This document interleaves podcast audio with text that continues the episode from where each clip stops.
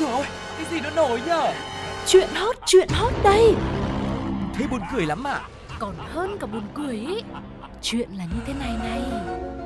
Ui, sao bí hiểm thế? Thế rốt cuộc là vì sao, như thế nào? Nghe đi rồi biết. Nóng bỏng tai. Chào đón quý vị đang quay trở lại với Nóng Bỏng Tai ngày hôm nay. Vẫn là chúng tôi đây, bộ đôi quen thuộc Sugar và Tuko, cũng như rất nhiều câu chuyện bất ngờ đến bật ngửa đã sẵn sàng để cùng với mọi người khám phá. Và điều đó là gì? Điều bất ngờ mà chúng tôi sẽ chia sẻ là gì? Tất nhiên, nếu mà đã là điều bất ngờ thì chưa chia sẻ bây giờ đâu. Chúng ta hãy cùng nghe một âm thanh quen thuộc của chương trình để biết là chúng ta sẽ bước vào phần nào nhá. Nhất định phải ban. Sự tự do được ví như những cánh chim trời, có thể bay lượn khắp nơi, không phải dừng lại ở bất kỳ đường biên giới nào. Vậy có phải loài vật nào cũng có được đặc ân như những chú chim? Và biên giới liệu có phải chỉ đặt ra để dành riêng cho con người hay không? Tất nhiên là không rồi, đặc ân thì không bao giờ dành cho số đông, vì nếu có thì đã không xảy ra một vụ án đấu tranh quyền sống cho một cô bò có tên là Penka đang mang thai bị tuyên án tử hình sau khi vượt biên trái phép từ Bulgaria vào nước láng giềng Serbia, đất nước không phải là thành viên của Liên minh châu Âu. Sau rất nhiều đấu tranh của các nhà hoạt động vì động vật cùng hàng ngàn chữ ký được huy động thì Penka đã may mắn là thoát chết một cách rất ngoạn mục. Tưởng rằng sau vụ việc gây rúng động toàn thế giới này sẽ là một hồi chuông cảnh báo cho cộng đồng bò trên khắp thế giới, và mong rằng các bạn bò của chúng ta sẽ không bao giờ nghĩ tới chuyện vượt biên trái phép, mà chỉ khi nào có giấy tờ đầy đủ thì hãy nghĩ đến chuyện xuất ngoại. Ấy thế mà mới đây, một chú bò ở Cao Bằng, Việt Nam, trong khi đang dạo chơi ăn cỏ thì có lẽ do cảnh sắc quá đẹp, quá nên thơ, khiến chú ta ngẩn ngơ thẫn thờ, dạo bước quên cả lối về. Và dù không mang theo hộ chiếu, nhưng mà chú bò này cũng đã lỡ bước qua địa phận nước bạn tới tận 2 ngày mà không chịu về. Và trong khi đó thì vợ chồng chủ nhân của chú bò này đã tìm mãi không thấy nên đã báo với đồn biên phòng. Và sau khi ghi nhận được thông tin nhân dạng, với trường hợp này thì phải là bò dạng mới đúng chứ, thì đơn vị đã xác nhận và phối hợp với các cơ quan liên quan ở hai bên để thực hiện các thủ tục cần thiết và đưa chú bò về với gia đình một cách nhẹ nhàng, êm thấm và an toàn. Vậy là một vụ vượt biên từ Việt Nam sang nước bạn mà lại còn đi tới tận một thời gian là 2 ngày, đúng không ạ? Vâng. Thì có lẽ tới tận lúc đó thì có khi chú bò này cũng chưa nhận ra là mình đi qua biên giới nước khác thì sao. Đôi khi người ta vô tình, người ta cất bước, người ta đi thế thôi, rồi tí nữa thì người ta về. Và có gì đâu mà phải làm căng.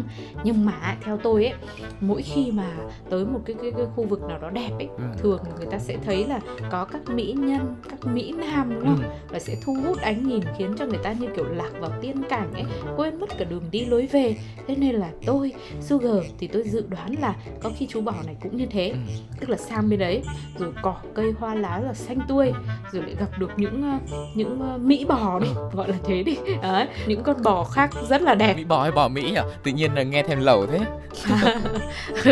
Hoài, tôi có thể nhân văn gì cả. Tức là những chú bò rất là đẹp đẽ, rồi là muốn làm quen kết bạn, cho nên là người ta ở lại, ta giao lưu chút xíu thôi. Dạ vâng, còn Tuko thì thực tế hơn. Tuko nghĩ là chắc là chú này là thấy ở khu vực của mình hết cỏ, cho nên là phải đi tìm kiếm ở những nơi xa xôi. Nên là cũng là gọi là nàng bò lỡ bước đấy, như thế. Cho nên là thôi, là một lần nữa lại một câu chuyện của chú bò nữa lại gióng lên một bài học cho những chú bò khác ở những cộng đồng khác, hãy gọi là cẩn trọng hơn với những bước đi của mình. Và cũng mong rằng là những cái chủ trang trại mà khi mà nghe được chương trình này, hoặc bạn của những chủ trang trại nghe được chương trình này thì mách cho các chủ trang trại, và sau khi các chủ trang trại nghe được thì lại phải cho các chú bò nghe chương trình Nóng Bỏng Tai ngay lập tức để biết rằng là có những cái trường hợp như thế đấy xảy ra, và có những nguy hiểm nào đang trực chờ của mình khi mà mình đi đến những cái khu vực mà nó tiềm ẩn những nguy cơ như thế, thì hãy gọi là quay đầu là bờ để giữ được cái sự an toàn cho mình nhá. Vâng, chuyến đi nào cũng không thể bằng chuyến đi về nhà đâu, cho nên các bạn bò ơi, các bạn đang lắng nghe, nhớ đừng vượt qua biên giới nhá. Còn bây giờ thì câu chuyện vượt qua ranh giới rất là thú vị này đã mang lại những cảm xúc như thế nào cho cộng đồng mạng? Sugar và Tuko xin mời mọi người cùng lắng nghe một vài bình luận sau đây.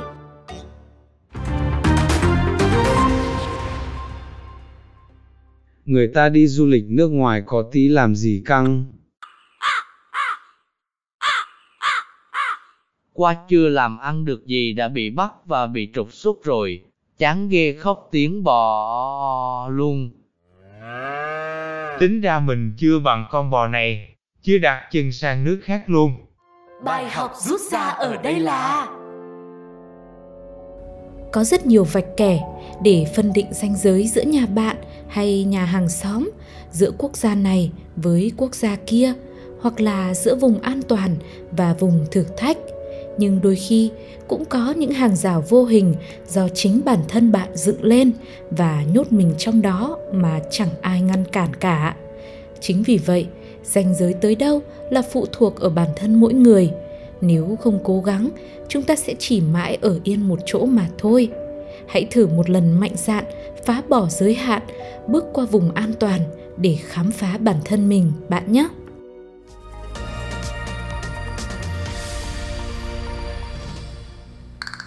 Trong một công ty, mỗi bộ phận sẽ có chức năng riêng và mỗi người sẽ có một vai trò riêng.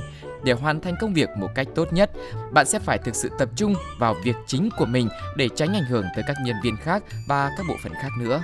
Tương tự như vậy, trong một trận bóng đá, thủ môn phải hết sức tập trung để bắt bóng, tiền đạo thì phải tấn công, hậu vệ thì phải phòng ngự. Mỗi cầu thủ đều phải nỗ lực với vị trí của mình trên sân để không ảnh hưởng tới thế trận cũng như cách bố trí của huấn luyện viên. Thế nhưng, thật không may cho hậu vệ Fernando Mata của đội Botafogo khi mà trong trận đấu thuộc giải vô địch Brazil thì anh này đã phải nhận về thẻ vàng thứ 3 và chính thức bị treo giò không được tham gia thi đấu nữa. Tình huống mà cầu thủ này bị phạt là vào thời điểm khi trận đấu đang phải tạm dừng để các bác sĩ vào sân chăm sóc cho hậu vệ Adrianson cũng thuộc đội Botafogo bị chấn thương. Lúc này thì Fernando Mata đã cầm bóng để vui đùa và vô tình hoặc cố ý thì không biết, nhưng anh ấy đã ném thẳng quả bóng nhắm vào chiếc máy bay không người lái đang lơ lửng trên không, khiến cho nó rơi xuống và bị hư hỏng. Trọng tài tuy cũng đang lo lắng cho cầu thủ bị thương nhưng lại cũng kịp phát hiện ra khoảnh khắc đó và quyết định tặng cho cầu thủ này một chiếc thẻ vàng vì hành động chơi ít thì vui, chứ chơi vui quá thì lại hết vui rồi. Đấy, vậy nên ai thì làm việc của người đấy, làm hậu vệ thì xin đừng cầm trái bóng trên tay như là thủ môn và trong lúc người ta đang tạm dừng thì mình cũng nên tạm dừng đi thôi. Nhưng cũng thật may mắn là chung cuộc thì đội Botafogo của Fernando Mata đã giành chiến thắng 1-0, tạm vươn lên xếp thứ 9 trong bảng tổng sắp với 37 điểm sau 28 vòng đấu. Báo chí thế giới thì cũng cho rằng đây là chiếc thẻ vàng kỳ lạ và vô lý nhất của bóng đá. Và mặc dù là kỳ lạ cũng như là vô lý như thế, mọi người nói thế thôi, nhưng mà khi nghe toàn bộ câu chuyện thì mình lại thấy hợp lý ở chỗ là trong khi mà một cầu thủ đồng đội của mình bị thương như thế mà anh này lại có thể là gọi là đùa giỡn với trái bóng, cũng có như là mình cảm giác như là đùa giỡn với nỗi đau của người khác. Có thể là một sự chủ quan trong cảm xúc của Tuco thôi, nhưng mà mình cảm giác là cũng đây một cái thẻ vàng cũng như là một cái sự nhắc nhở về anh chàng này nên chú ý hơn trong những tình huống như thế.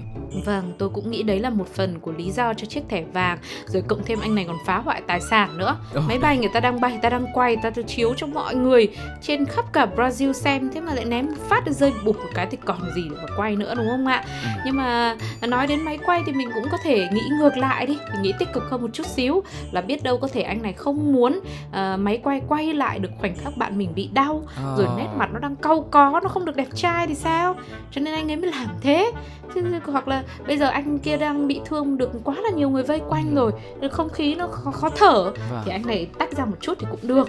Chỉ có mỗi tội là anh lại cầm tay vào quả bóng xong anh lại ném lên như thế thôi. Thế thôi thì dù sao bây giờ Sugar và Tuco có nói gì thêm thì anh cũng đã bị phạt, cũng đã bị treo giò rồi. Mong rằng đây cũng sẽ là một bài học cảnh tỉnh cho cầu thủ này cũng như là tất cả giới bóng đá trên toàn trái đất. Và còn không biết là với quý vị thính giả thì sao, hay là cộng đồng mạng thì sao, mọi người nghĩ sao về tình huống này, về chiếc thẻ phạt với cái hành động của cầu thủ mà chơi đùa với trái bóng này? Hãy cùng chia sẻ với chúng tôi nhé.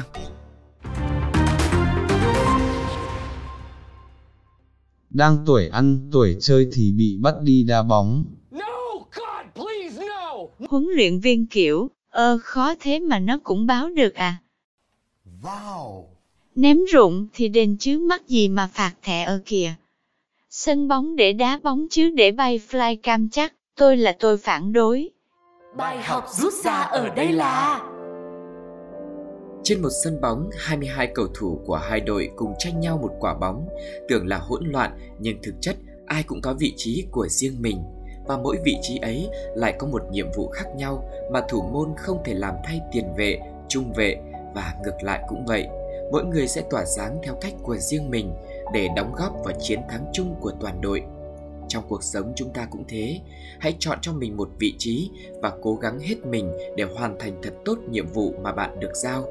chắc chắn thành quả và sự ghi nhận sẽ được đền đáp xứng đáng với những gì bạn đã cống hiến mà thôi.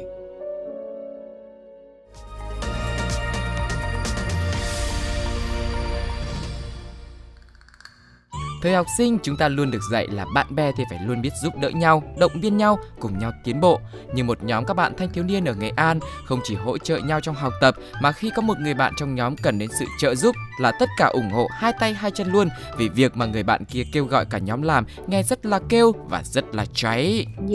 Và trong nhóm này thì bạn thủ lĩnh cũng là người đã rủ các bạn kia đến làm chung với mình, thì lại có một tinh thần tự học, cho nên cậu Trang này đã tự mình học cách chế tạo bom xăng, rồi cũng tự mua vật liệu về để làm. Sau khi hoàn thành tác phẩm, để thử độ hiệu quả của nó xem mấy người trên mạng chỉ hướng dẫn có đúng hay không, hay là bom lại thành bom xịt. Thế nên, cậu bé này đã rủ thêm 5 người bạn của mình ra hiện trường để thử nghiệm. Địa điểm mà nhóm chọn để thử nghiệm cũng là nhà của một bạn nữ trong lớp luôn. Chắc là quen thân nên nhiệt tình cho bạn mượn nhà để thử sức công phá sản phẩm bom xăng mà bạn mình mới chế tạo được. Nhưng có vẻ như vẫn chưa hài lòng với kết quả lần đầu tiên, nên đêm hôm sau, các anh chàng này đã quay lại địa điểm cũ với số lượng bom xăng gấp đôi. Thì lúc này, chưa kịp làm gì đã bị các chú công an sờ gáy. Hóa ra đây lại không phải là bài nghiệm thu cho môn học ngoại khóa Em Yêu Khoa Học, mà mọi chuyện là xuất phát từ mâu thuẫn của một bạn nam trong nhóm với bạn nữ kia. Thế là các anh trai này mới nghĩ tới chuyện dùng bom xăng tự chế để trả thù, mà đi một mình thì buồn quá, phải dù 500 anh em đi nó mới đông vui chứ. Sau lần đầu tiên, tuy không gây thiệt hại gì nhiều, nhưng mà cũng đã khiến cho gia chủ và những người xung quanh lo lắng và bức xúc, nên công an địa phương đã triển khai những biện pháp nghiệp vụ, tiến hành rà soát mâu thuẫn, các mối quan hệ xung quanh gia đình của bị hại, và đồng thời bố trí lực lượng tuần tra mật phục bắt giữ các đối tượng. Sau đó thì phát hiện nhóm gồm 6 thiếu niên đi trên 3 xe đạp điện có nhiều biểu hiện nghi vấn. Lực lượng chức năng đã nhanh chóng tiếp cận, yêu cầu dừng phương tiện để kiểm tra. Và do các đối tượng thực hiện hành vi đều dưới 16 tuổi, cho nên cơ quan công an đã mời bố mẹ của các bạn này lên để bàn giao, lập biên bản, rồi giao cho gia đình là quản lý, đồng thời là củng cố hồ sơ, đề xuất những cái hình thức xử lý theo quy định của pháp luật. Vâng, sau câu chuyện này thì Sugar lại đang khá là băn khoăn, bởi vì mới ở tập 59 gần đây thôi thì chúng ta cũng đã lắng nghe một câu chuyện khi mà một nam sinh học lớp 8 đã tự ngụy tạo một vụ bắt cóc để tống tiền gia đình mình rồi lấy tiền đó để chơi game, đúng không ạ? Rồi hôm nay lại là lớp 8 nữa, nhưng sao lớp 8 dạo này lạ thế nhở? Lại còn chế tạo được cả bom xăng. Thực ra mà nói thì nếu mà nhìn theo khía cạnh tích cực ấy, thì mình có thể thấy rằng là bây giờ các bạn nhỏ rất là thông minh, đúng không ạ? Và các bạn cũng rất là chủ động trong từng cái công việc rồi học tập của mình nữa. Các bạn có thể phát minh này, có thể sáng tạo và có thể là thực hành mọi thứ mà các bạn ấy mong muốn. Tuy nhiên, cái việc định hướng sẽ áp dụng cái sự sáng tạo đó như thế nào, những cái sự tự tin đó của bản thân mình ra sao trong cuộc sống thì vẫn phải cần sự dẫn dắt của thầy cô cũng như người lớn trong gia đình nữa. Cho nên với câu chuyện này, một phần là các bạn ấy phải chịu trách nhiệm, nhưng có lẽ một phần cũng là gia đình cũng nên có sự quan tâm và chỉ bảo cũng như là gần gũi nhiều hơn để tránh cho những sự việc đáng tiếc hơn xảy ra. Và tu cô cũng mong rằng là bên cạnh học những cái môn ngoại khóa hay là có thể là khám phá khoa học ấy, thì các bạn ấy cũng học thêm là cái cách giải quyết mâu thuẫn giữa những người bạn với nhau và những cái mối quan hệ xung quanh nữa, để không phải xảy ra bất kỳ một trường hợp nào phải dùng đến bom xăng hay là bạo lực hay là những cái lời nói nặng nề để làm tổn thương nhau nhé. Còn không biết là với câu chuyện này mọi người nghĩ sao? Hãy cùng nghe cộng đồng mạng chia sẻ ngay sau đây ạ. Thật là tuổi trẻ, cháy hết mình theo đúng nghĩa đen luôn. Ẩu quá rồi ông cháu ơi.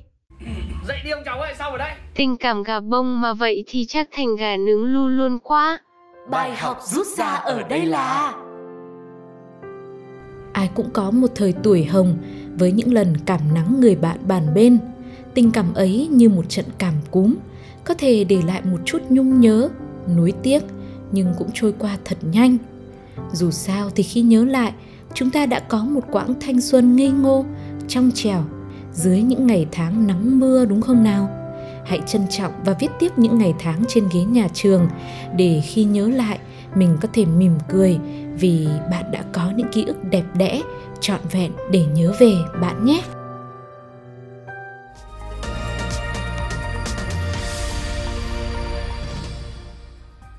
Các bạn thân mến, vậy là thời lượng của Nóng Bỏng Tay ngày hôm nay cũng đến lúc phải xin phép được khép lại rồi. Không biết là với những câu chuyện ngày hôm nay, chúng ta đã được nghe cộng đồng mạng chia sẻ rất nhiều quan điểm của họ rồi. Còn quý vị thì sao ạ? Hãy để lại bình luận của mình trên ứng dụng FPT Play hoặc là fanpage của Pladio nhé. Còn nếu mà có câu chuyện nào cũng thú vị mà quý vị đã nghe được thì hãy chia sẻ với chúng tôi bằng cách nhắn tin cho fanpage của Pladio hoặc là email pladio102@gmail.com nhé. Yeah, và Sugar cũng như Tuko rất mong muốn sẽ gặp lại quý vị trong số Nóng Bỏng Tay tiếp theo. Còn bây giờ thì xin chào và hẹn gặp lại. Bye bye, bye.